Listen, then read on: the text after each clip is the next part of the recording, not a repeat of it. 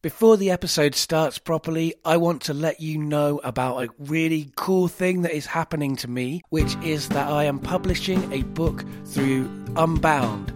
Unbound are a publishing company, which means that they don't publish things that they don't think are good and that they edit and they support their authors. The thing that makes them different from other publishing companies is they're half publishing company and half crowdfunding company, which means that the way that the books get published is that people who want to read the books pre order those books. They can pre order them as a digital copy or as a hardback, or they can pledge more money to get different kinds of things along with the book that they're pre ordering.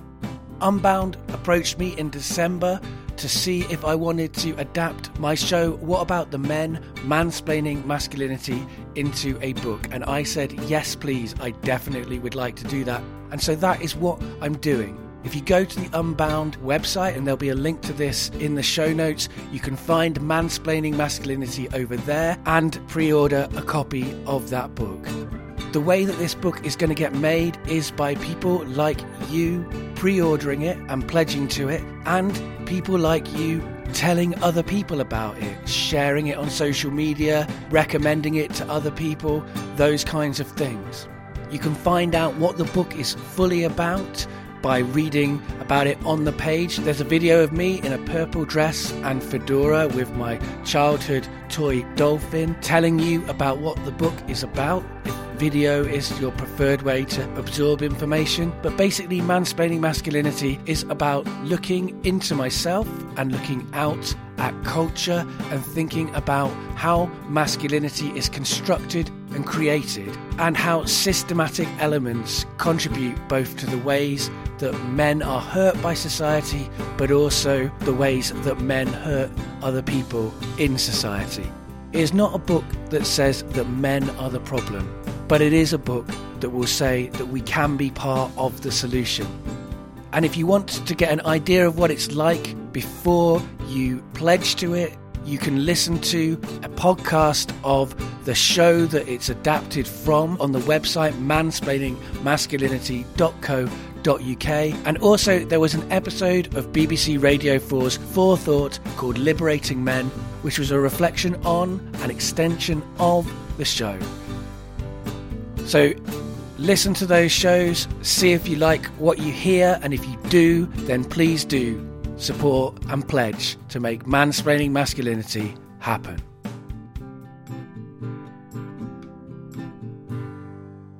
This conversation touches on many different topics, really. Um, we cover a lot of different systems of oppression. And so, if people don't want to hear about kind of negative systems and how they affect different people, uh, this might not be the episode to listen to.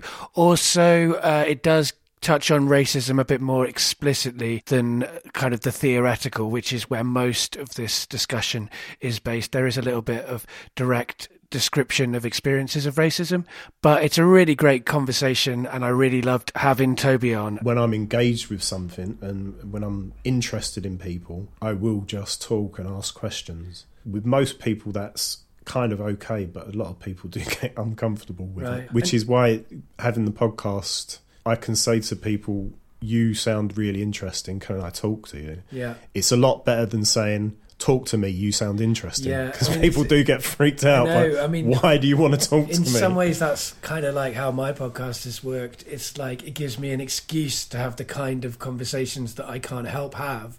Um, but Yeah. people feel less weirded out by it because it's in the context of a podcast. Hello, I'm Dave. I'm the guy that's putting all this stuff together. I need to get better.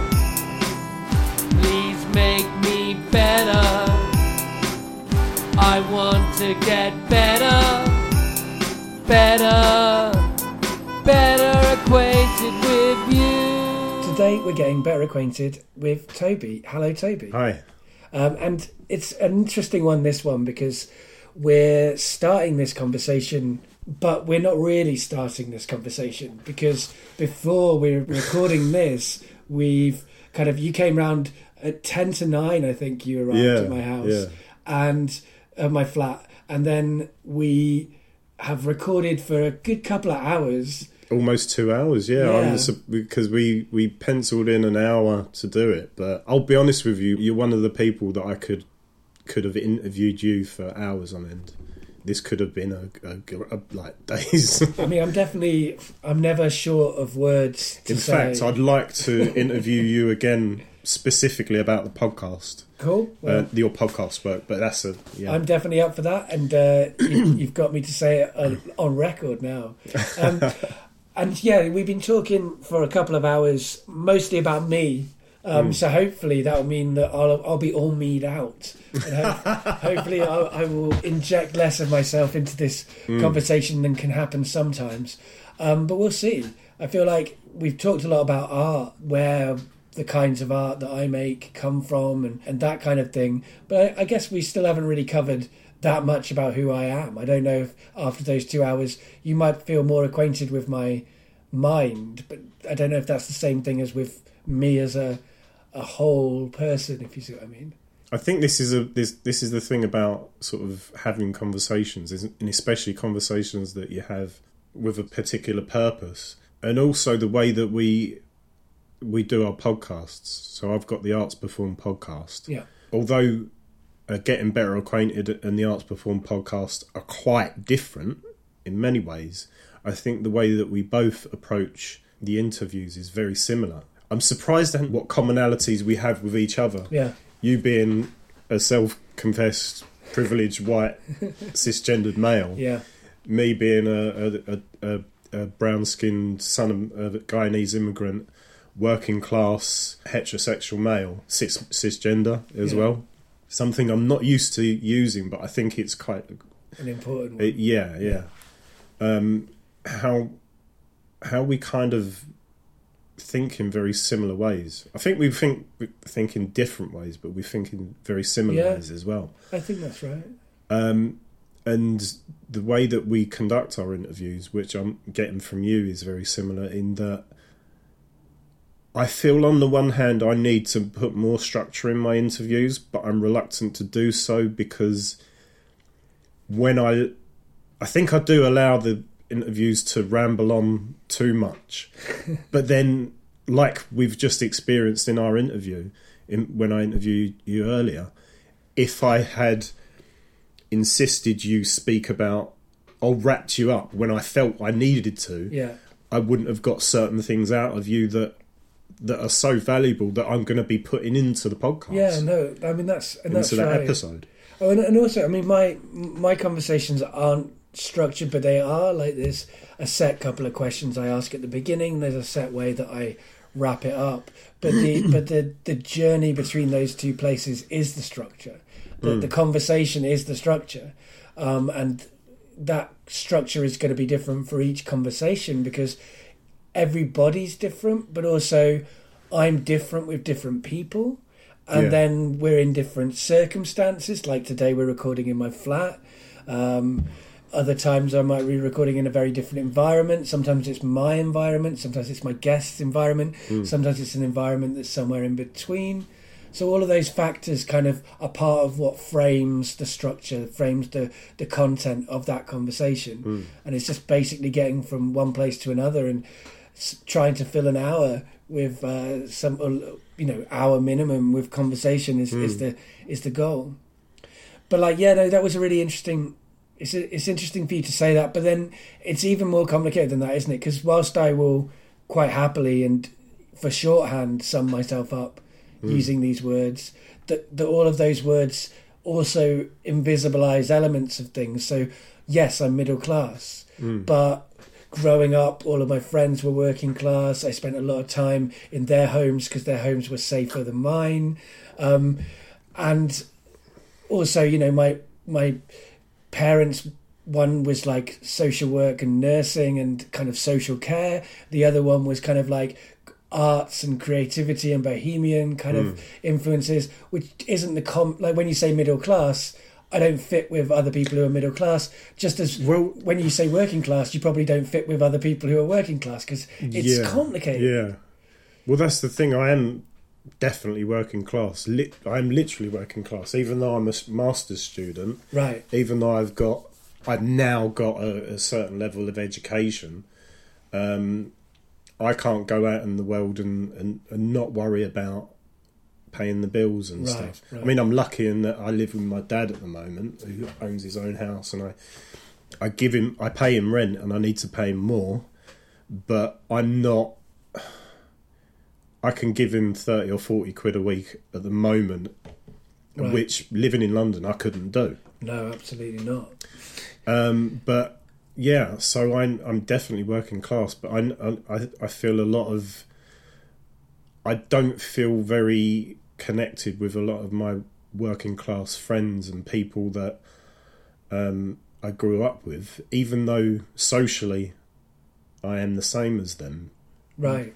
How I'm transitioning socially in terms of my interests, my intellectual interests, and, and my pursuits is very different. And and that's part of the kind of the fragmented reality of class is that you know for some people by some people's uh, definitions of class because you have been educated because you are a master student that kind of excludes you from the working class regardless of your economic reality. Whereas other people the economic reality is is the more important element hmm. in terms of class. And if you use that reality then a lot of middle class people like me are probably more within the working class group than others. In fact if there are some kinds of working class like if you're in a kind of uh, working in a factory uh, kind of and you progress to a kind of manager managerial position, you might have a much higher income than than people who are educationally middle class. You know, it's it's so it's Well, so is, complicated. I'm, I'm- I mean, I don't, I don't, I know a little about your your background and how you grew up, yeah, um, but in terms of the way you are now and the money you earn now, I don't know to the to the zeros Yeah. how much you earn, Yeah. but I know that you're you can't retire now. Do you know what I mean? No. At 36, um, and in the terms of, I, I haven't read the specific quote, but in terms of the way that um, Karl Marx contextualizes what the working class is, right, he says even people in offices have to be they they are working class. right. They have to They're work. workers. Yeah. So I think that's the difficulty in defining what is working class and middle class. Right. Because educationally and, and, and socially, I suppose you would be middle class, but on a practical sense, yeah. you are working class. Right. Do you know what I mean? And the thing is, it's like when my mum was working as a nurse. A nurse is something that we all kind of would all agree, generally speaking, is working class job. um, but when she was working as a nurse, she was somebody who was brought up in a upper class, if you like, background, right? Okay. So, like, class is so complicated, Mm. um, and and like you say, like like one of the ways that you can think about class is like a, a- a- quite a core kind of anarchist way of thinking about classes you have like producers and and consu- consumers or whatever or like Yeah. uh, bosses and workers. And as you say that can go across loads and loads of different income brackets. Uh, you're still a worker. A head teacher is still a worker but they're I just- massively paid. I just have to say before I forget, it's it's interesting. I was, I was and it relates to the interview that we did about art and resistance. I was because of my dissertation. I'm I'm engaging with. Um, I'm doing a cultural studies masters, and my dissertation is on art. So I'm I'm going from um, Walter Benjamin's art, art in the Age of Mechanical Reproduction, Right, where he cool. talks about the aura of art, so an original character of art, saying that created art pieces, like paintings or sculptures, have an original character, and that in the age of mechanical reproduction, the reproduced art, like a print, loses its aura, it loses its authenticity. right interesting I want to go from art in terms of that which precedes the artwork, so that which makes a person want to create art, and that's influenced by one of the podcast interviews that I did with a guy called Tommy Poppers, who's a LGBT campaigner, a playwright, musician. He helped set up Margate Pride and Folkestone Pride as well. Really interesting guy, fascinating guy. I encourage your listeners and, and yourself to l- look at his work Yeah. Um, because he, he is fascinating. He talked about art as a, a, a as a form of communication and expression, which really made me think in terms of because it when when speaking to lots of people, there's so many people that I speak to that say art is a form of resistance, and I kind of I get where they're coming from because art is implicated in so many resistance movements, and the fact of producing art often almost always challenges the kind of dominant powers. But listening to people like tommy poppers and also i, I saw an interview with uh, david hoyle who is a, a gay performance artist. He's well established. He's been performing for almost 40 years 30, 30 40 years. He's a gay man. He's a very very effeminate gay man with a very deep voice oddly but he's very fem- effeminate and he said something really interesting. I will send you this later on. It, there was an interview with him, and he said he was talking about his sexuality, but I, I think with him, his sexuality and his identity as an artist is there's no real separation. Mm, yeah. He said that some of us can't hide who we are, and when he talked about his his expression as an artist and as a as a gay man, it says to me that particularly with him and lots of other people, performance artists, not just gay artists, but people that express, Yeah. when they start to express, it's not to resist because when you express yourself, when you Yeah. say I like blancmange or whatever as a baby, as a child, you're not thinking, oh, I like blancmange because you like syrup.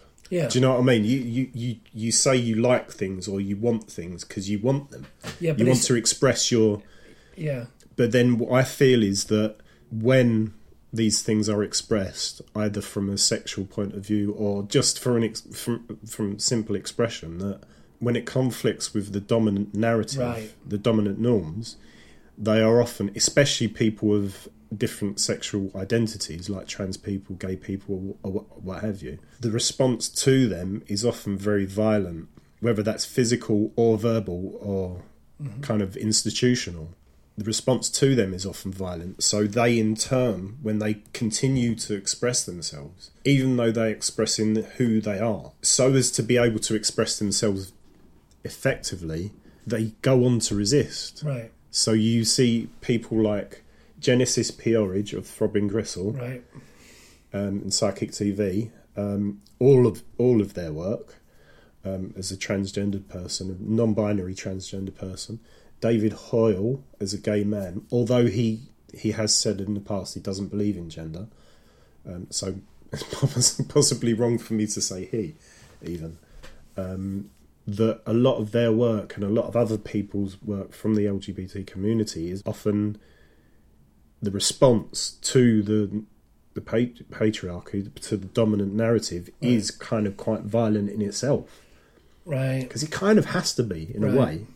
Sad to say that, um, Right. and it, it, it's fascinating to me that being brought up as a, as a working class son of a Guyanese immigrant, it's strange to me to contextualize myself in, in that way. But Yeah, I'll come back to yeah, that. yeah, I'll come back to why I say that now. As I'm getting older and more educated, I, I feel I'm becoming darker. It, it's really weird, but um, yeah. Sorry, I've lost my thread. Well, no, I mean, I think that was, I mean, that was an interesting thread, uh, even if it ends there. I mean, yeah, like, and you're right. I mean, the the thing is that if you live in a society where only syrup is allowed, then expressing that you like blancmange Hmm. is a act of resistance, but it's not intended as one. Well, that's my point. It's when when people express themselves. That's why I had. I understand why people say it's resistance. Yeah, I agree that it often goes on to be resistance. Yeah, yeah. But if you don't know you're resistant, if all you're doing is expressing what's in your heart, what you intuitively want to express and say and communicate to people that I want to identify in a different way, I, or I want to express myself in a different way. Going back to Tommy Poppers, he said a different choice of expressing your sexuality. I don't want to try this. I want to try that. He said that it's incredibly, it's an incredibly simple thing to do intuitively, but it's incredibly complex at the same time because you're expressing your innate desire, but you're expressing it inside. And this is where you, where I suppose my ideas of resistance comes from, because when you express those things initially, you're expressing a desire and ex- you want to communicate and, ex- and, and express something, but then once you realize you're within a system that doesn't necessarily agree with you, you're doing it in terms of stamping who you are. This is who I am. Do you know what I And mean? in some ways, you become trapped by the very things that you're fighting against because you have to make your work in relation to that in whatever Exactly. way it is. Like whether it's challenging it, whether it's subverting it, all of those things. Like that, and that's totally true. And, and as an artist who makes political work, I don't want to make political work. Like I would love to live in a world where I could just like make stuff about love, like like make mm. stuff about like the weather, like make stuff like all of those kind of things that like if we lived in a utopian world, I'd still think I would want to make art. I just like Well, that's why I'm you know reluctant to structure. I know my my my podcast needs more structure, um, and Well, I feel I feel in a needs is a complicated word dictated to you slightly by the scripts that we're given by society. yeah. Like we're Well, told it's- that it's podcasts that- should have structure. It doesn't mean they shouldn't. But like I think with any script that we're given, it's worth looking at it and considering whether it works for you. Hmm. There's lots of people who don't structure their podcasts who have very successful, engaging podcasts. Uh, there are lots of people who structure their podcasts really, really strictly, and whose podcasts might leave me cold. Hmm. Um, so it's it's more complicated than that, I think. Yeah. So the first question that I ask everybody is, "How do you know me?" Right. So it's odd because it, especially today has been really interesting. I feel like I've known you for years. it's really weird, and I like to. I'm- I know you're massively busy, but I'd like to get to know you better yeah. outside of Me too. Work context. Yeah. Well, essentially work context. Not that it pays particularly well. No. Not at all in Not my at all. case. In either case, really. Um, so we don't know each other that well at the moment. Um, so we met in a Facebook group. Well, we know we didn't meet in the face- Facebook group, but the podcaster support group. That's right. Um, We So became I- aware of each other in that group, I think, and then we met in person at a podcast meetup. yeah, so that's how we kind of know each other, um, and we have become better acquainted. Yeah, already before the- this. So in in this interview, and yeah, um, I suppose that's at the moment. I mean, if we have That's the another way- yeah. interview in the future, I'll be able to give you Yeah, a bit. but I think that's that's fundamentally the initial kind of point of connection came through. You are somebody who is kind of setting up your Mm. own podcast. You're someone who's kind of gone on a journey with that. Um, and the podcast support group is a kind of great space where established podcasters and new podcasters kind of hang out with each other and, and, and share the share the, the the the nice things and the negative things about being a podcaster. Well, it's really weird because I I get so disillusioned with stuff Right. So easily. Um, I've got ADHD and I've got dyslexia, um, and and and I'm going to be so. I won't swear. You can. Can you? Yeah. Yeah. Right. I'm going to be so fucking. Ex- oh, I am excited about getting my glasses in two weeks' time. I I've got Irlen syndrome. Uh, I don't know if you know about No. it, but when you, it, a lot of dyslexics have it. Not all dyslexics have it, but a lot of dys- dyslexics have it. Right. And is it So to do with it's- the coloured It, well, yeah, yeah. So I've just as an example, I'm using a, a flyer from a public meeting. Um, so this doesn't happen to me to the degree that it happens to other people. a lot of people say that with Irlen syndrome, when they read a text, especially white and black, Right. the words move often. That doesn't really happen to me Right. um, at all. Although my eyesight's getting worse. and oddly enough, I went for the eye test and I was told that I don't need a prescription, which is really annoying because my eyesight is getting worse. What happens to me is that you see the white spaces in between and, and that surrounded surrounds the words. Yeah. They glare at me Right. so that if I was, I'll do this with you one day. I'll I'll read without the glasses and then I'll put the glasses on and you'll see the difference. When I did it in the test, I read 55 words a minute with four mistakes. This is the the actual mistakes that she noted. Right. Other than that, I was having real difficulty with reading it and processing it. When she found out what coloured tint I need, I put on the, the makeshift glasses and I read 74 words a minute and two mistakes. And I felt the difference straight away. Wow. Hmm. So, with having ADHD and having dyslexia, that's led you to be disillusioned with things. Well, saying?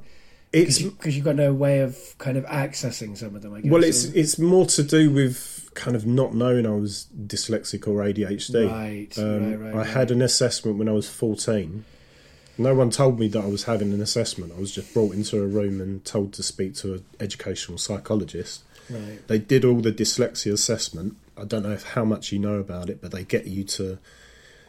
They dictate a, a certain text, and then you got to copy it, and then you've got to copy a text physically, and then you've got to copy symbols, and you do this under time, and it's really stressful right.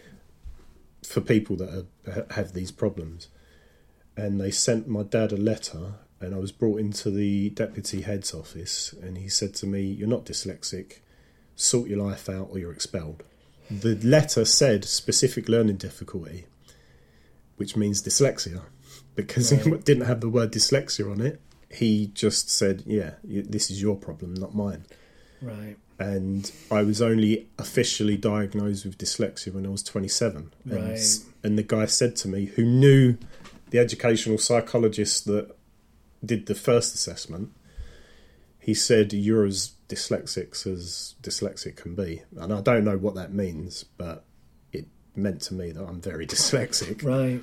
And so often when people don't get diagnoses, there's a, like lots of structural reasons around that. Like there's been um, a lot of studies have recently shown that women who who are on the autistic spectrum have not been picked up because Well, that's that's of also the way true that they've been socialised. ADHD. Right. Um, I don't know. too. I don't know the specifics of it, but but the way that it often expresses itself in women can be easily kind of misdiagnosed Right. or not diagnosed at all. And I imagine that dyslexia and ADHD are the kinds of things that get missed by people when they're looking at uh, young men of colour because there's this idea that those people must be lazy and must be, as your teacher sounds like they're saying, that it's their problem, intrinsic in them, and not some kind of learning uh, difficulty that can be uh, helped and like engaged with, or like even like words like learning difficulty are complicated as well because that's they're useful in their own way but I, I often think there's there's lots of different ways of seeing the world and that having a different operating system Well, doesn't thing- necessarily mean anything Well, no. you know? The, the thing that really frustrates me is that,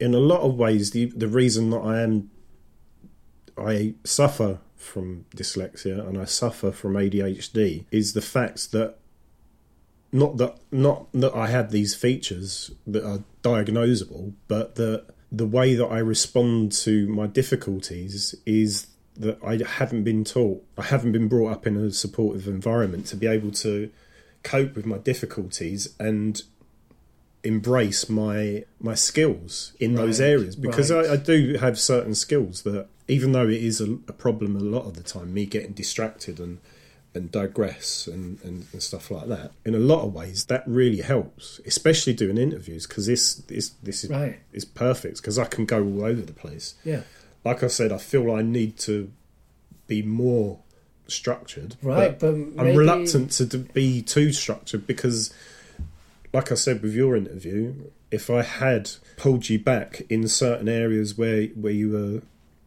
where I felt it went on too long, what came just afterwards, yeah. it- I wouldn't have got that. But also, I mean, you can look at like the idea of structure. Like I was saying, it's kind of a, a social script. There are social kind of truths that we think of as kind of true, but they may be affected by the way that society is. And I think if we think of like, because one thing, you know, I've got friends who are very passionate about this, about like introvert and extrovert and mm. how society is run for extroverts. And if you're an introvert, you don't quite fit.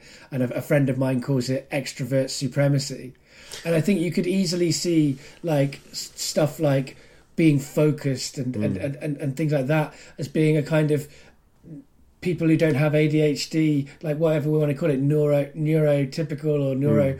whatever, like holistic or whatever we want to call people who don't have these in inverted commas difficulties, like that's a kind of supremacy around that. Like the when you're saying, "Oh, I've got to conform to this structured hmm. uh, view," that that might be a case of you trying to push somebody that thinks differently hmm. into a structure that says everyone must be this way, everyone must uh, have learning is like this, knowledge is like this, and if it doesn't fit within those, Well, those categories, then it's not learning, it's not knowledge, it's not valuable. That's the difficulty with with viewing these things in in in such a reductive way because with people like me, I think it is important in terms of coping mechanisms to to be able to live and and and cope with life in general, Abs- in, in especially in the system yeah. we we have. Absolutely. But then I'm I've met several people, some of who um, are diagnosed with dyslexia and ADHD, and a lot of people that haven't been, who have exactly the same um, difficulties as me, who are just as easily distracted, um, sometimes worse, sometimes less so. But because they've been brought up in a supportive environment, don't suffer from the things that I suffer from. Right, Because they can they embrace their skills right, and they cope with their difficulties. right. And I think that's the that's the important thing. I'd like to get to a stage in in society where we don't have to have dyslexia and ADHD and stuff like that because they're, they're not relevant to diagnose. Because in the i- in the society that I envisage, mm-hmm. people are taught to engage and work with their skills and get over their difficulties. Right. And they are only difficulties. And it, when I And they're- work, the well, best way that I work, difficulties as well. They're only difficult because we live in a society where it is difficult to be the way that you are. Mm. If we lived in a different society, they wouldn't even be difficulties. yeah, Do yeah, you know exactly. what I mean? They're, they're only difficult because we live in this society that says people have to be one kind of way or a couple of limited one ways.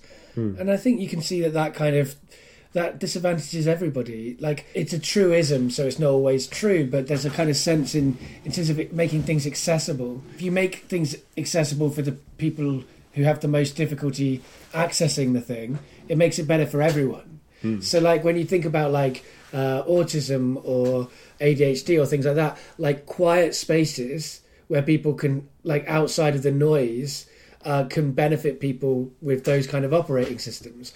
But it can also benefit people like me who I'm not autistic, I'm not got ADHD, but I I do need space away sometimes if I'm having a panic attack or whatever. So by making it accessible for autistic people, you also make it accessible for a whole range of people with mental health issues that like can now access those kind of calm spaces within a bigger, Yeah. wider event. But I think that this kind of ties in with with the concept of art as well, because I think we think of these issues in a very kind of normative, prescriptive way.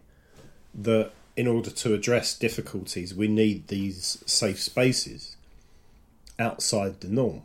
Right. Whereas in other cultures and, and, and other societies where you don't get these problems, these safe spaces exist. They're not they're not separate spaces. They they are part of Right. the society. Right. And I think this that's the same with with art. you're looking at other cultures and other other places like around the Middle East in terms of poetry and music. You don't often have a separate art space. These things happen in everyday life. Right. One of my interviewees, Mer- Meredad Saif, who was born in Iran and brought up a lot of his life in Iran, but he went to school in France and in England. And he was saying that he's an interdisciplinary artist. You'd, I'll send you some information about it. It's really interesting. In Iran, these things are not separate from. Um, he was reluctant to say there's not art in Iran, especially for kind of visual art but he was saying that poetry and music and stuff they don't happen in de- designated spaces. They happen where people are. Right. Which is it's a different concept to the way we view art over here and I think that's definitely true. and poetry. Or at least what we how we review how we view things we've designated with the title of yeah. art. Like the stuff that happens within communities gets tended to be seen not as art. Uh, well in fact I, I think a lot of the ways that people cope with the stresses of the oppressive system we live in is not deliberate, but it kind of it, it creates these safe spaces that people engage in that kind of go on to be art. Yeah. Like you with yourself, you do the storytelling yeah, yeah, yeah. in Spark London and stuff and and the other um, evenings you've put on in the past, like the yeah. the, uh, the, comedy one. I thought stand up tragedy. Stand up tragedy.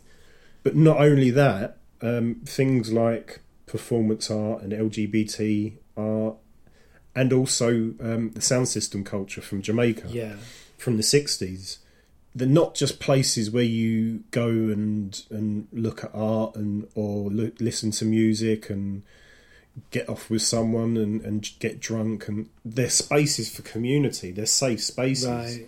they're also spaces often that are kind of politically very important. Well they become spaces of resistance. Yeah absolutely. To resist the the the, the kind of normative structures that oppress us all really. absolutely. Yeah. And so like how so the second question i ask everybody is what do you do now? So how how would you what, what, what's the answer you have for that question? I think that's a perfect ah, place to stop. we'll get into that. Uh, my partner is just arriving home, so we're going to move rooms. So yeah, we were just moving on to the second question, which is, you know, what do you do now?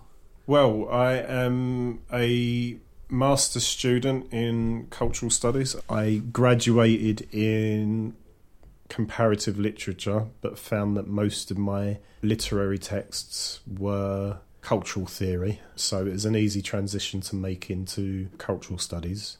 I suppose essentially at the moment I would call myself a master's student, although I'm not academic and I'm not going to be going on to a, a PhD. The only reason I would have considered, and I did consider a PhD, is that if I couldn't find a job, right, I'll do a PhD instead. But I'm realizing the amount of work I've got a friend that does a criminology PhD and she's loving it. She's absolutely she's so engrossed in it. But she is reading constantly. She's got a good balance with her work. She does take time to chill out and stuff and socialize.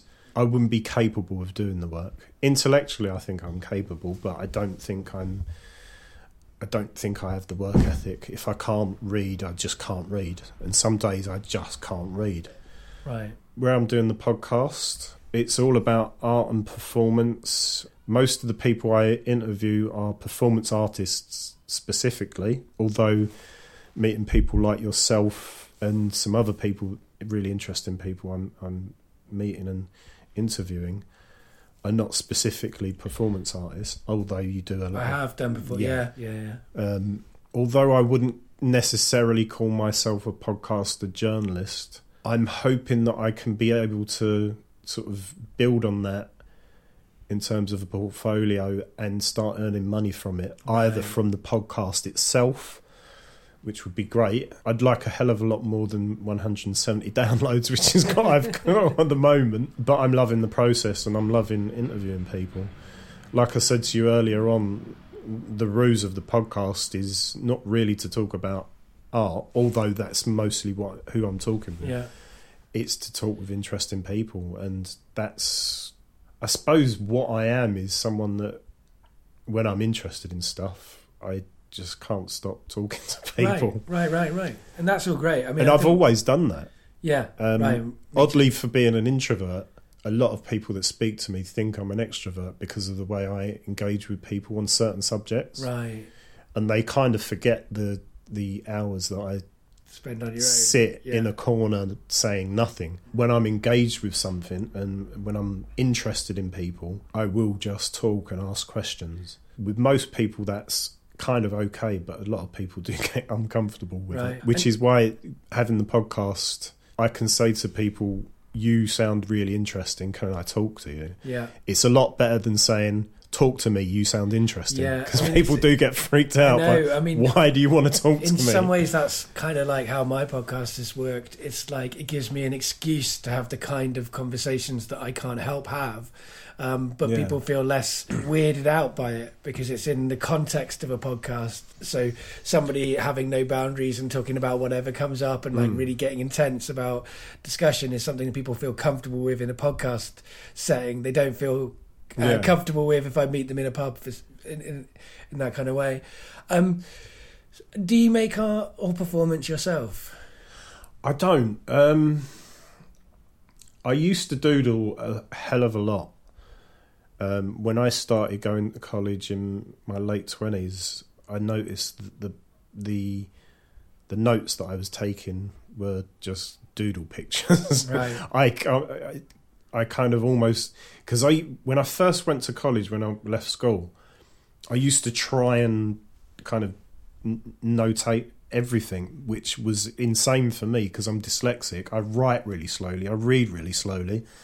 If you say a hundred words, I'm still trying to think of the first twenty words that you've said to write them down. And by the time I got to twenty, I I just started. I mean, I've always doodled, but I just thought I can't notate. So I just used to doodle pictures.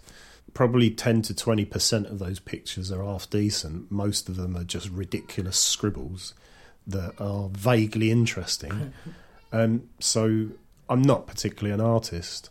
Um, I'd like to make performance art. I've got lots of ideas. There's one particular idea that I've got that I'm hoping to realise um, because I know a few performance artists.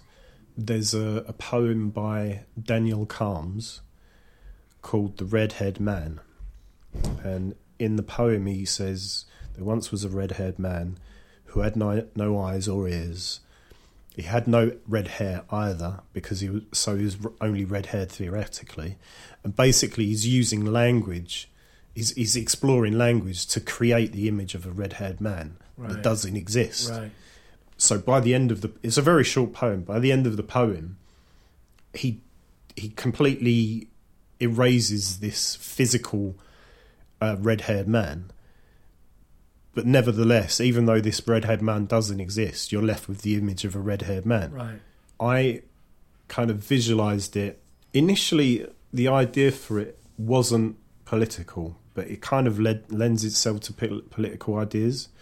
So the idea I've got is of someone reading the poem or someone reciting the poem. So once there was a red-haired man who had no eyes or ears, so I covered their eyes and ears. Right. I had no red hair either, so I cover their hair.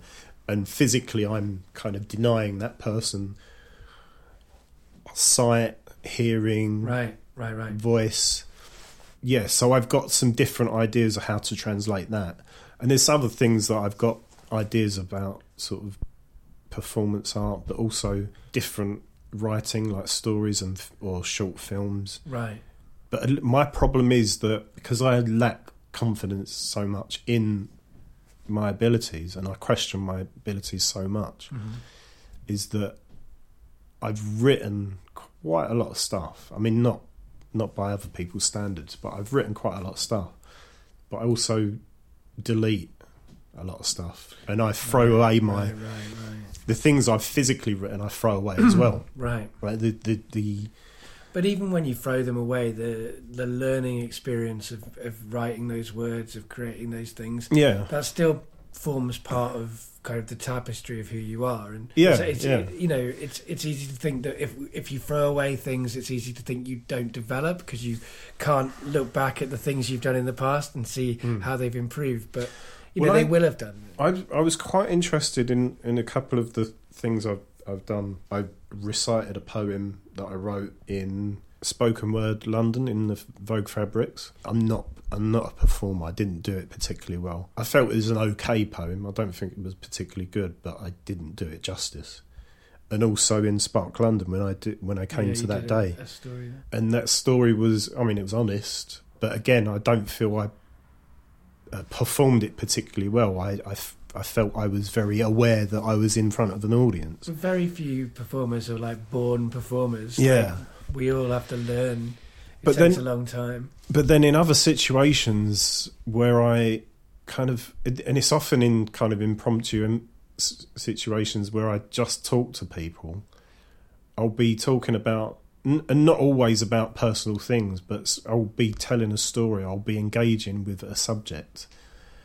And sometimes I get people enraptured in, in what I was, not kind of blowing myself up, but right there's some people really do find in, find interest in what I say and, and, and the way I say it. I mean, I, I certainly find what you say, the way that you say it, interesting for Mm. definite. Like, and I, it's, you know, I feel like kind of what we were speaking, what I was speaking about when you were interviewing me about art, that the idea of like artists being separate from just people Mm.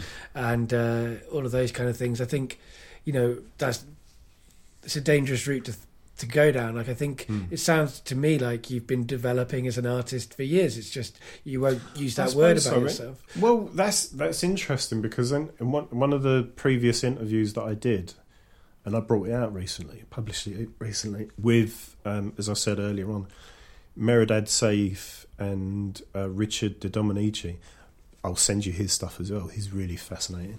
I was speaking about art and asking them uh, like questions about art, and I was saying that I find it difficult to imagine people like writers and singers and theatre actors and stuff like that. I find it difficult to call them artists, even though they clearly are. Yeah, yeah.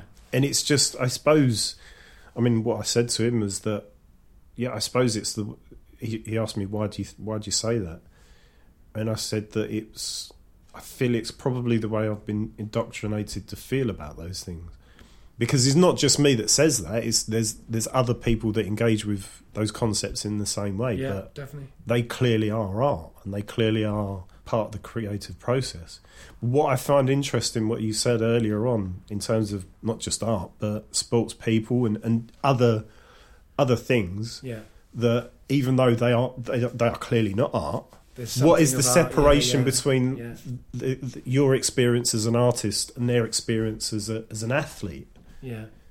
because it, and it is one of the things I'm not going to explore it in my in in my academic work, but I was considering exploring it. The idea of of truth and a, a particular experience, and what I relate it to is you, you, hear a lot of athletes saying about being in the zone, Right. like tennis players or Yeah, yeah, weightlifters or runners. Yeah. When they get in the zone, You, and you see artists yeah. cre- doing a painting or singing or they're in the zone Yeah, there's absolutely. no difference I mean, it becomes even more complicated because if you think we wouldn't call an athlete an artist, but we would call a dancer an artist, Mm. and a dancer is using their body to kind of physically express themselves in certain kinds of ways. But like, so the, the lines, the, the the categories, they're always always questionable. I think. Mm. And talking about like lines and categories and, and, and, and how we question these things, how we define these things.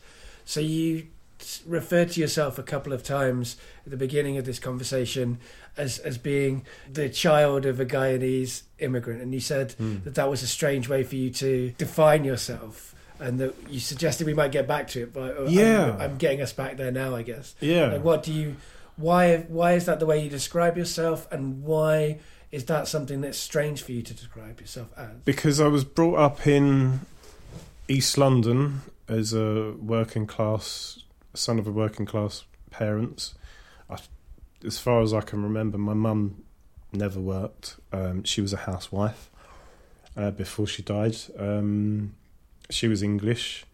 My dad is from Guyana. He's Indian Guyanese. Um, he came here in the 60s. My Guyanese family, obviously, I'm interacting with them. The only real kind of Guyanese cultural heritage is that I have is my family meeting with my family occasionally, less occasionally now, and the food we eat. Um, my dad cooks curry, and my auntie, when we go around there, she cooks curry um, and roti and absolutely beautiful food. But that's my connection to my Guyanese heritage. Right. You're living in your dad's house, right? Yeah, So yeah. So I'm living in in the same house that I was brought up in. Yeah, you're literally seeing part of your Guyanese her- heritage all the time, Yeah, but. He, But then in a lot of ways, my- he's left Guyana, so he's not. Well, in a lot of ways, my dad is absolutely British. He's um, like a lot of kind of old British men. He's quite solitary. He's quite lonely. Doesn't like going out of the house. He's not really communicative with lots of people. So I don't know how Guyanese my dad is really. Right. No, no, fair. Even though That's he's really from fair. Guyana. Yeah. And it's a strange thing. I know there is a Guyanese community somewhere in Tooting, I think, somewhere like that. But I don't know of them. Um, so I was brought up in East London with mostly white working class kids, probably about 30 to 40% of different heritage. Indian people from Kenya, Uganda, Indian and Pakistani people, lots of people from the West Indies, uh, a lot of Jamaicans and children of Jamaicans and Trinidadians. I didn't know any Guyanese people other than my family. Right. So essentially identified with working class people. Yeah. So all the kids around my estate were mostly white working class, but also other ethnicities, but essentially English working class Cockneys. Right, they were Londoners. They were right? Londoners, and yeah. Londoners. London is a kind of almost an identity in itself, external from the rest of the UK. I think. So Right. even though I was I experienced racism as a kid, I didn't experience it to the degree that other people or in the same way that other people did. Right. I didn't really experience violent racism. And because I've got a Cockney accent, because I was hanging around a lot of white working class kids, it depended on the conversation to whether I was the target of racism or colluded in Right. being racist. Right. Right. Of course. But as I was saying to you earlier on, the more educated I'm becoming, especially in the last five years, the darker I'm getting. And not phys- not literally darker, right. but kind of conceptually darker. Yeah. That I'm realizing, even in the subtle ways, that I've been marginalized because of my color, because of my heritage. And it's fascinating also that, especially with the podcast that I'm doing, but also with the last couple of years reading a lot about different power relations and stuff within the academic work that I've done with my degree and my masters.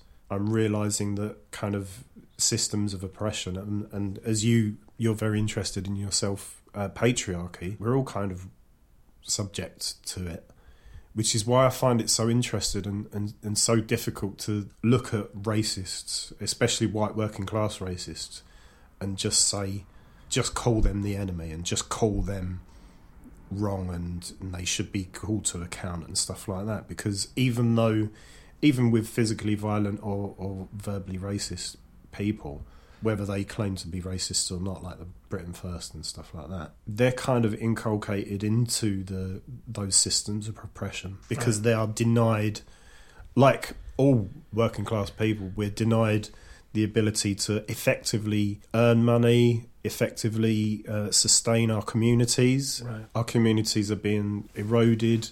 We're being de-skilled as workers.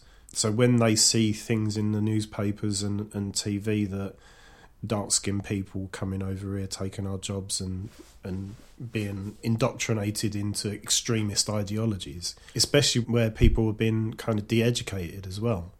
I understand that they make the quick. I don't think it's right, but I understand they make the quick leap to say, "Oh, it's them that's the Right. problem." Well, who's telling them that as well? Who are writing those Well, exactly. articles? And th- that's definitely a, when we talk about when people talk about the white working class as being the problem, like that also invisibilizes like middle class racism, which Mm. isn't as explicit but has a much higher cultural power. Like you know- someone could be really polite in their racism towards you, and it can stop you from having a job or income. Whereas somebody can be really vile and and uncouth in their racism and say some horrible things to you in the street, or maybe even be a bit violent to you. But those bruises might heal over time. Like I've definitely heard quite a lot of people of color say that, that overt racism is is in some ways, in some senses, in some contexts, preferable to this kind of the, the, the covert racism of, of, of middle class systems. Well, the the the lecture that I went to uh, with Travis Alabanza, the performance artist and and musician, they were talking about those who target Travis most often on um, social media for being a trans person of color. Most of them are white middle class women, most often mothers Right. which is ridiculous and really scary. Travis was saying that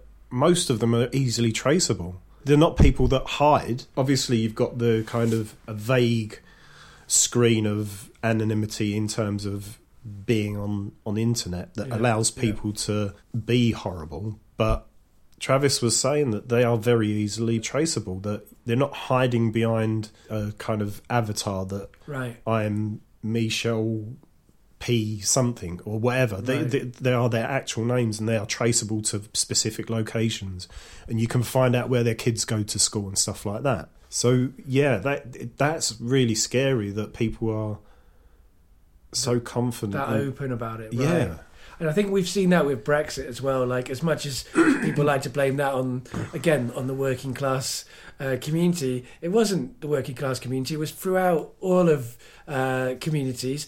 Plenty of people of colour voted against their own interests over Brexit too. Well, do you know what? It in the first time in almost twenty years that I was I experienced open verbal racism. right. and I, I feel very lucky as as being a of Indian heritage via the Caribbean. I feel very lucky that I haven't experienced racism in the same way that a lot of people have. But I was quite shocked and really, really angry that after the the Manchester attacks and the I think the London Bridge attack, I got I think three openly racist Right. uh, people. Someone was driving past me in a car. They slowed down to let me cross the road, and I got to the other side. I thought there was something weird going on. And when they drove past, they stopped in front of me, with me on the, on the curb, and this guy with all his friends in the car shouted out, "Go home, you ISIS cunt!" And then he drove off. And I thought, I I wasn't. I mean, I don't I, I don't appreciate being targeted, but I, it it wasn't. It wasn't the fact that I was targeted. It was the fact that it was being so open and Right. so Socially acceptable, right? yeah. And, and that's the thing, like that's true. It's not again. It's it's a false binary to say that there's this binary between uh, middle class, subtle, subliminal racism and Mm. overt kind of racism, because actually uh, they create each other. Like Mm. the more that people feel okay to say things, the more the worse the things that they feel are okay to say. Mm. and that's kind of what you're talking about. And and I've seen that with Brexit. And you know that corresponds with studies but also with personal experiences that people have told me that there has been a kind of rise in what's acceptable to say. Like it's acceptable socially acceptable to be to say this or say that. Mm. whereas it's been less socially acceptable to be as overtly racist for a, you know for not for very long like the 70s 70s weren't very long ago and it was pretty acceptable to be overtly racist in the 70s like it's not it's not been very Well, long I, I, th- I think there's a difficulty between. I think people should be able to say what they want, but there's a problem with that because I contextualize it by saying, if they're honest, say what you want. But often when people say what they want, they're not being honest. They're Well, kind of being yeah. indoctrinated by their own. And I've been guilty of that myself. well they're not being honest with themselves as well there's that complexity but when you say like people should be able to say what they want I, I think that too but the thing about free speech is it's not freedom from criticism it's not freedom there's no from such response. thing as free Yeah, speech absolutely, in that's true, reality. that's true. Because I mean, even if you ignore everything else but think of the legal aspect, yeah you can't say what you want. No. I mean, um, I know they didn't work, but there were such things as super injunctions, Right. and there's libel laws, and there's copyright laws, and there's so you, you, we can't say what we want. Right. We, But, but even outside of the legal sphere, freedom to say what you want doesn't mean that people can't tell you that that's racist and like Yeah. we wish you wouldn't say it. Well, it- Like when there's you a lot of people shouting like racist things or whatever, like online, not in real life, but like they saying them online, and then when some people push back against them, they're like, "Whoa, whoa, whoa! You're trying to stop my free speech," and it's like, no, that's exactly what happens when you have Mm, free speech. yeah, People yeah. argue with you. People don't like you for what you say. That's Well, that's the the typical rhetorical line from kind of, and I find it difficult to call them right wing as well because it's, I mean, this idea of right and left, and I mean, it is bullshit, really. it's another binary. It's another Yeah. binary. I my dissertation last year was on um, fascism, hy- hypocrisy and sexuality in fascist ideology. I mean, I got sixty two. It wasn't the best mark, but it was really interesting to go through the ideas of fascism and translate them to the wider world because I I think fascism is it's kind of the the boil on your ass. You know it's there because it's so obvious, Yeah. um, but it kind of translates to a wider problem Right. and the wider Right. problem is the wider societal li- neoliberal patriarchy Right. Absolutely. that subjects us all.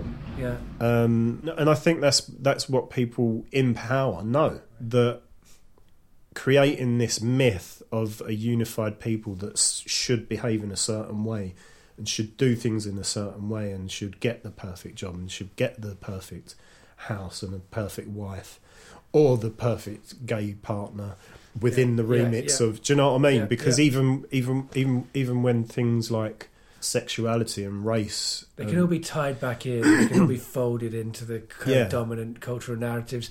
Once something gets enough power, you let them in to the club, and then you don't. Then they close the doors. You hope. Do you like know, so, I- white gay men have been let in lots of ways into the Yeah. power club, um, but there's a, there's a hope that those men will. Will will close the door and not let you know other kinds of people who you know are, are not as easily processed into the into the project of yeah like neoliberal capitalist I can't remember who, dominance. who it was that I heard, but this person said, I it might have been on a podcast. They said that power doesn't mind political resistance as long as you don't take their money. If you take their money, that's when you're because you going can to. sell that political resistance back to people.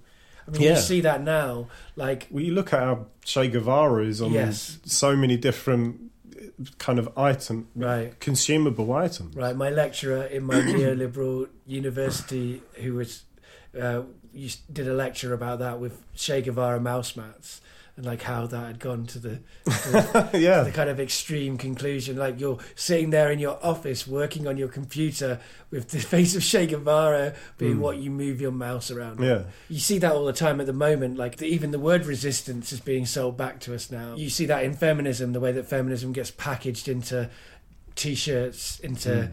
Kind of lifestyle choices rather than fundamental liberatory. Uh, I, I know we're on a we're on a roll, but I have to say this on this on on this interview, and it's just because I've been looking at it for the last couple of days. I don't know if you've heard of this. She's a non-traditional Inuit throat singer. I So- definitely haven't heard of them. I- her, Her. yeah. I did, traditionally, throat singers are are women, so, but traditionally, they it's usually done with two women. Um, so they stand opposite each other, and they do the. mm, It, and I can't do it myself. I'll, I'll send you it Right.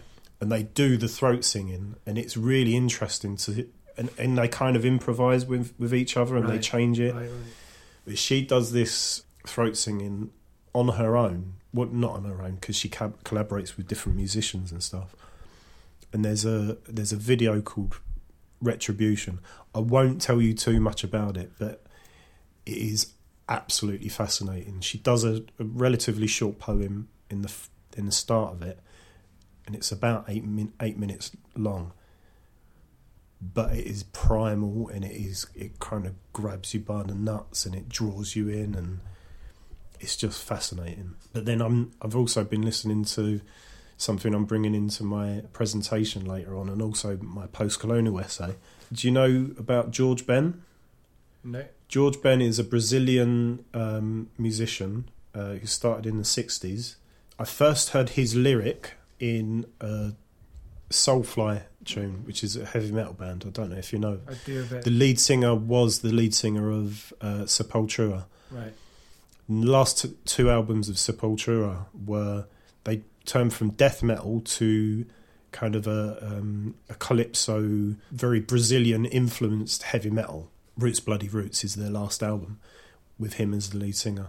He did a song called Tribe, and it starts off with him. You hear clapping, and you hear the berimbau, do do do do do do do do, a traditional African Indian instrument and he says these lyrics Zumbi al Sonoras Guerra, Zumbi Sonoras de Mothers.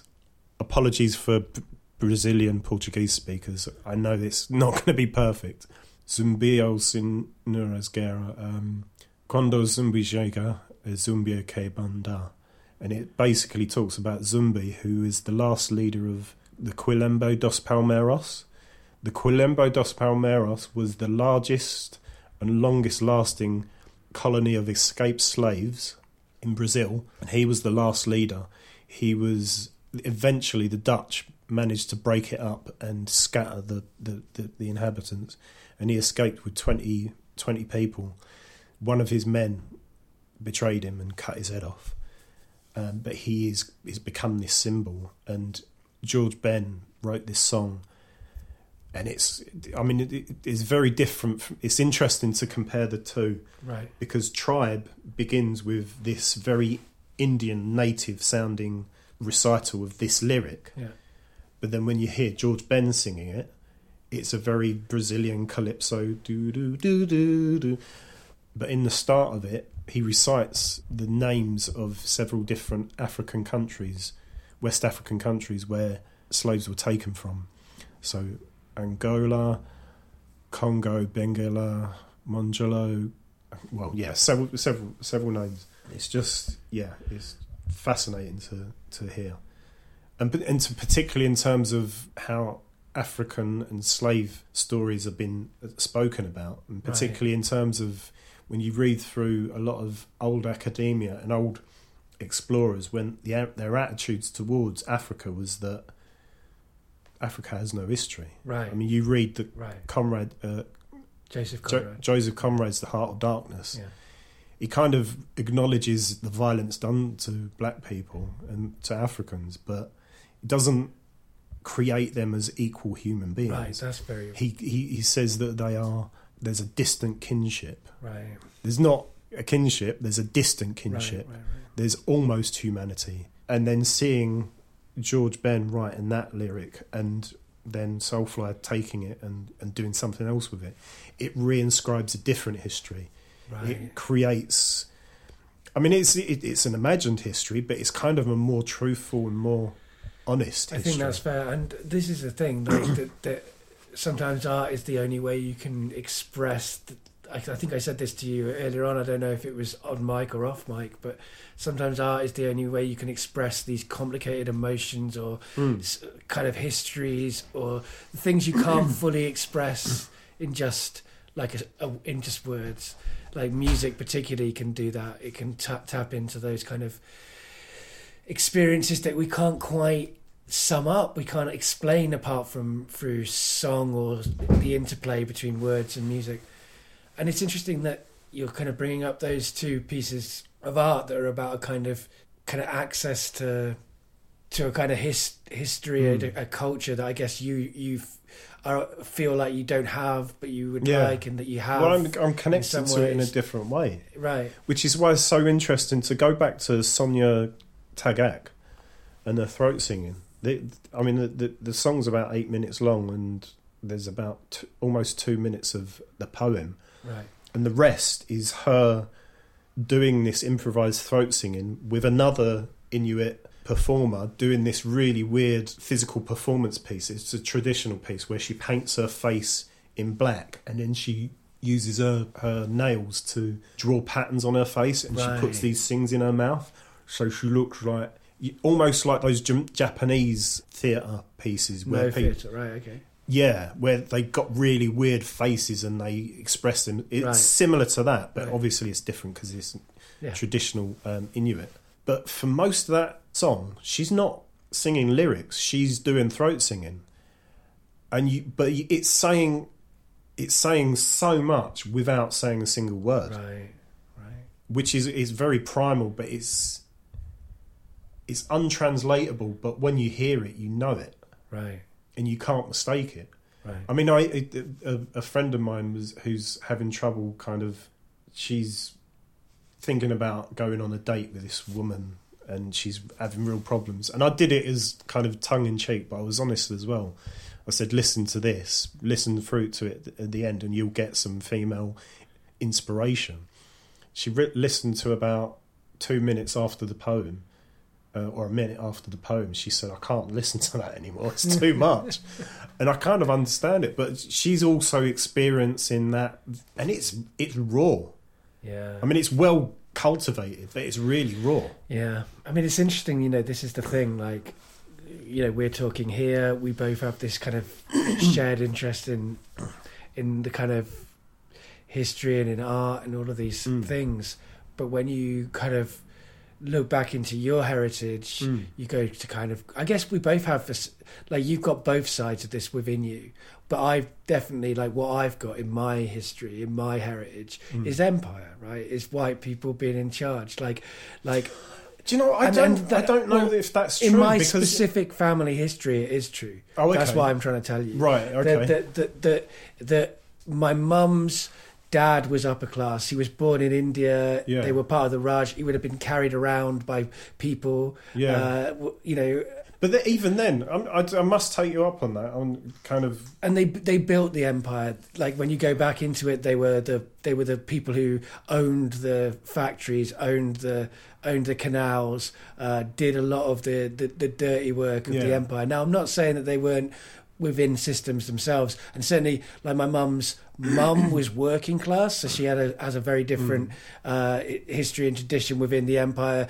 As, in, in as much as uh, I guess my mum my mum's dad's family will have owned the factories that my mum's mum's family probably Mm. worked in. So it's complicated. But then my niece, right, who you saw a picture of earlier on, you, you said who's the baby? She's now thirteen. yeah, Her dad's Jamaican, so yeah. like within her heritage she has i guess like you both sides of this colonial thing the, Yeah. the colonizers and the But then I, I think, I mean, it, obviously these things can't be ignored and these things have to be acknowledged. But even with you, let's let's take up your kind of family history and your heritage. Your mum's family is, um, apart from your mum's mum, um, is upper class. I mean, how how much is that relevant? It's relevant to acknowledge that Yeah, yeah, that is yeah. a fact, right it is um, and to and to think about what that means to you. But i think it's how relevant is that to to who you are? no i don't think Do it's that what I mean? relevant to It's- who i am at all but what's important about it is that i guess where it's relevant is that people who are like me tend to still romanticize Hmm. this great history of terrible, traumatic, genocidal colonization that we Mm. had. And until we start to recognize that, to to like you say, acknowledge that it's not about guilt. I don't feel like personally guilty for that shit. I didn't do it. I wouldn't do it. I don't approve of it. Although I, who knows if I was in those circumstances, Mm. the me now would not do any of that stuff. But like at school, I wasn't taught that that happened. You Mm. know, like this country has a like UKIP and Brexit can only Mm. real ha- really happen because we're basing it all on on on an imagined past rather on than an a real empire past. that never existed. Churchill's like there's like two films about that fucker. There's all of this like Gary Oldman Right, was the right, right. latest one, and yeah. it's and that's kind of like terrible that a, that a guy like Gary Oldman who is an interesting actor he's got working class roots and he kind kind of but at the same time when he plays Churchill he talks about uh, Churchill as a complicated but ultimately positive guy and that guy created Guyana. yeah, right or, or Kenya right right right I don't know about. Right. Well, in Kenya, he he, he had concentration camps in Kenya and committed genocide in Kenya. Um, in, Really? in, terms, in, in terms of India, he had a lot of terrible things he did over India. I don't know what he did in Guyana, but I'm not surprised he also fucked over Guyana. Like, well, I, I only learned this recently that he was responsible for suspending the constitution of Guyana because of um, in 1953, Chedi Jagan and several other. He was an Indo Guyanese. There was cross cultural Afro Guyanese and Indo Guyanese interactions, and there was a lot of Marxist politicians, and they won the, the election then. He suspended the constitution to get rid of the Marxist, which basically fucked over the country, Yeah. and they're still suffering from it today. I mean, there you go. Another of the crimes of Churchill. I mean, the thing is, I, I'm getting, I get so angry about the the way that he's like voted as the best Britain, and and all of these fucking films are, are made around him. When I don't think there's any part of his history apart from maybe questionably during the Second World War. Yeah. But every other thing he did is absolutely despicable, and he caused lots of people to die as a result of his policies. And he had structural power that caused those things to happen. Hmm. And until we're learning about Churchill, of like Churchill is one kind of way totalitarian regimes can go, and Hitler's another way, and like until we like contextualize like like the entirety of Europe, Europe, and how like you know we learn about Churchill, but we don't learn about uh, King Leopold the Second from of Belgium. There's so much history we're not learning, and I think that's important for everyone. Like you say, it's important for people with with uh, histories that have been erased, hmm. but it's also important for people who apparently have their histories intact. Hmm. Like my history is a lie, your history doesn't exist. Hmm. We both deserve better. We both really deserve Yeah. better, ultimately. So the last question, first, well, first of all, it's been a real pleasure getting better acquainted with you. Yeah, I feel like it's been such a an epic one today because I feel like you know we've we've basically sort of almost spent five hours talking, uh, Mm. which is an intense and long but really rewarding. And I feel like, uh, yeah, I feel re- this. I'm going to be thinking about things we've talked about today Mm. for like months in the in the future. So thanks so much for doing this. Um, the last question that I ask everybody is: Do you have anything to plug? Uh, my podcast, the Arts Perform podcast, you can find it on Podbean. It's on YouTube, iTunes. Um, I've got a WordPress blog that goes with it as well. At the moment, I'm mostly bringing out the podcast on that, but I also do blog reviews of, of stuff. So the podcast interview with Tommy Poppers, I reviewed his play, his album, and some of his writing on his on his website. So please check him out as well as mine. I've also reviewed a couple of films called one art film called Busy and a documentary called Just May Does Geri, where a drag artist called Just May is obsessed with Geri Halliwell and the documentary is about him on Geri Halliwell's birthday trying to connect with her and meet with her and, and engage with her. And he he goes through her local area where she was brought up trying to contact her friends and people that lived in near it it wasn't particularly successful in terms of meet he didn't meet, meet her right. but it was really interesting to see what Geri Halliwell meant to him Right. as growing up as a gay man, a very flamboyant gay man Yeah. who's become really successful in in,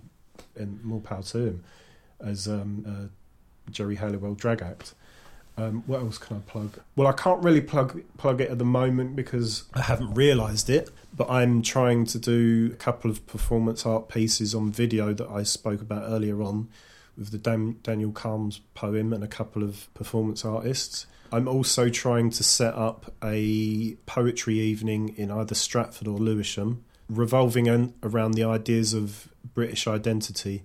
So people born or raised or live and work in, in Britain, but also have other facets to their identity in terms of race, class, sexuality, and yeah, just about people's lives really. And I'm hoping to have lots more to plug in the future. So Brilliant. yeah. Uh, Great, and like, where's the best place for people to follow you? Follow you as an individual, or do you, is it just in your podcast form, or are you on Twitter and Facebook and all those places? Or I have a Twitter profile. I have Facebook, um, WordPress, And on all of those mediums, you can find me either by Googling Arts Performed Podcast or simply Arts Performed. Right. So, yeah, please uh, try and find find my social media. I'm on Facebook as well. And there'll be links to all of that stuff in the in the show notes on the SoundCloud page as well. Uh, the last thing I ask my guests to do is to say goodbye to the audience. Yeah, well, thank you so much for giving me this opportunity to engage with you on these subjects and, and to plug my podcast and my social media. So, thank you, Dave, and thank you to your audience. I hope to see you on my podcast at some point. Bye, everybody.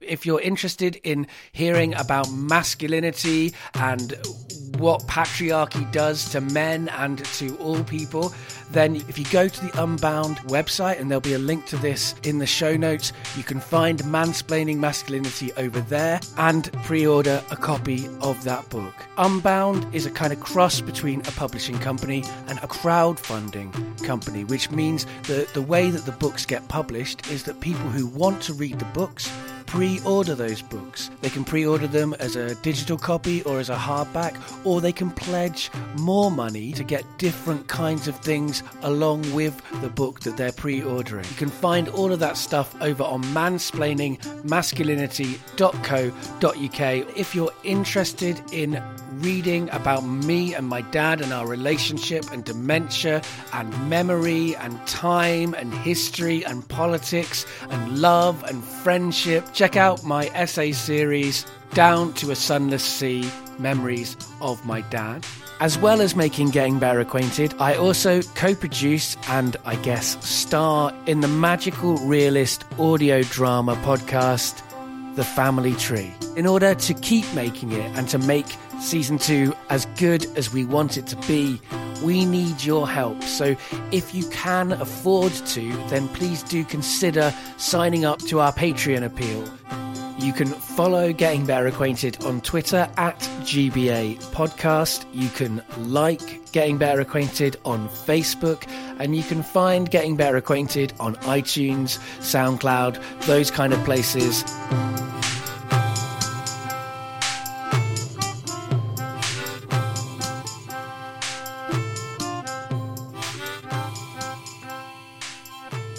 But remember, there are lots of ways to get better acquainted.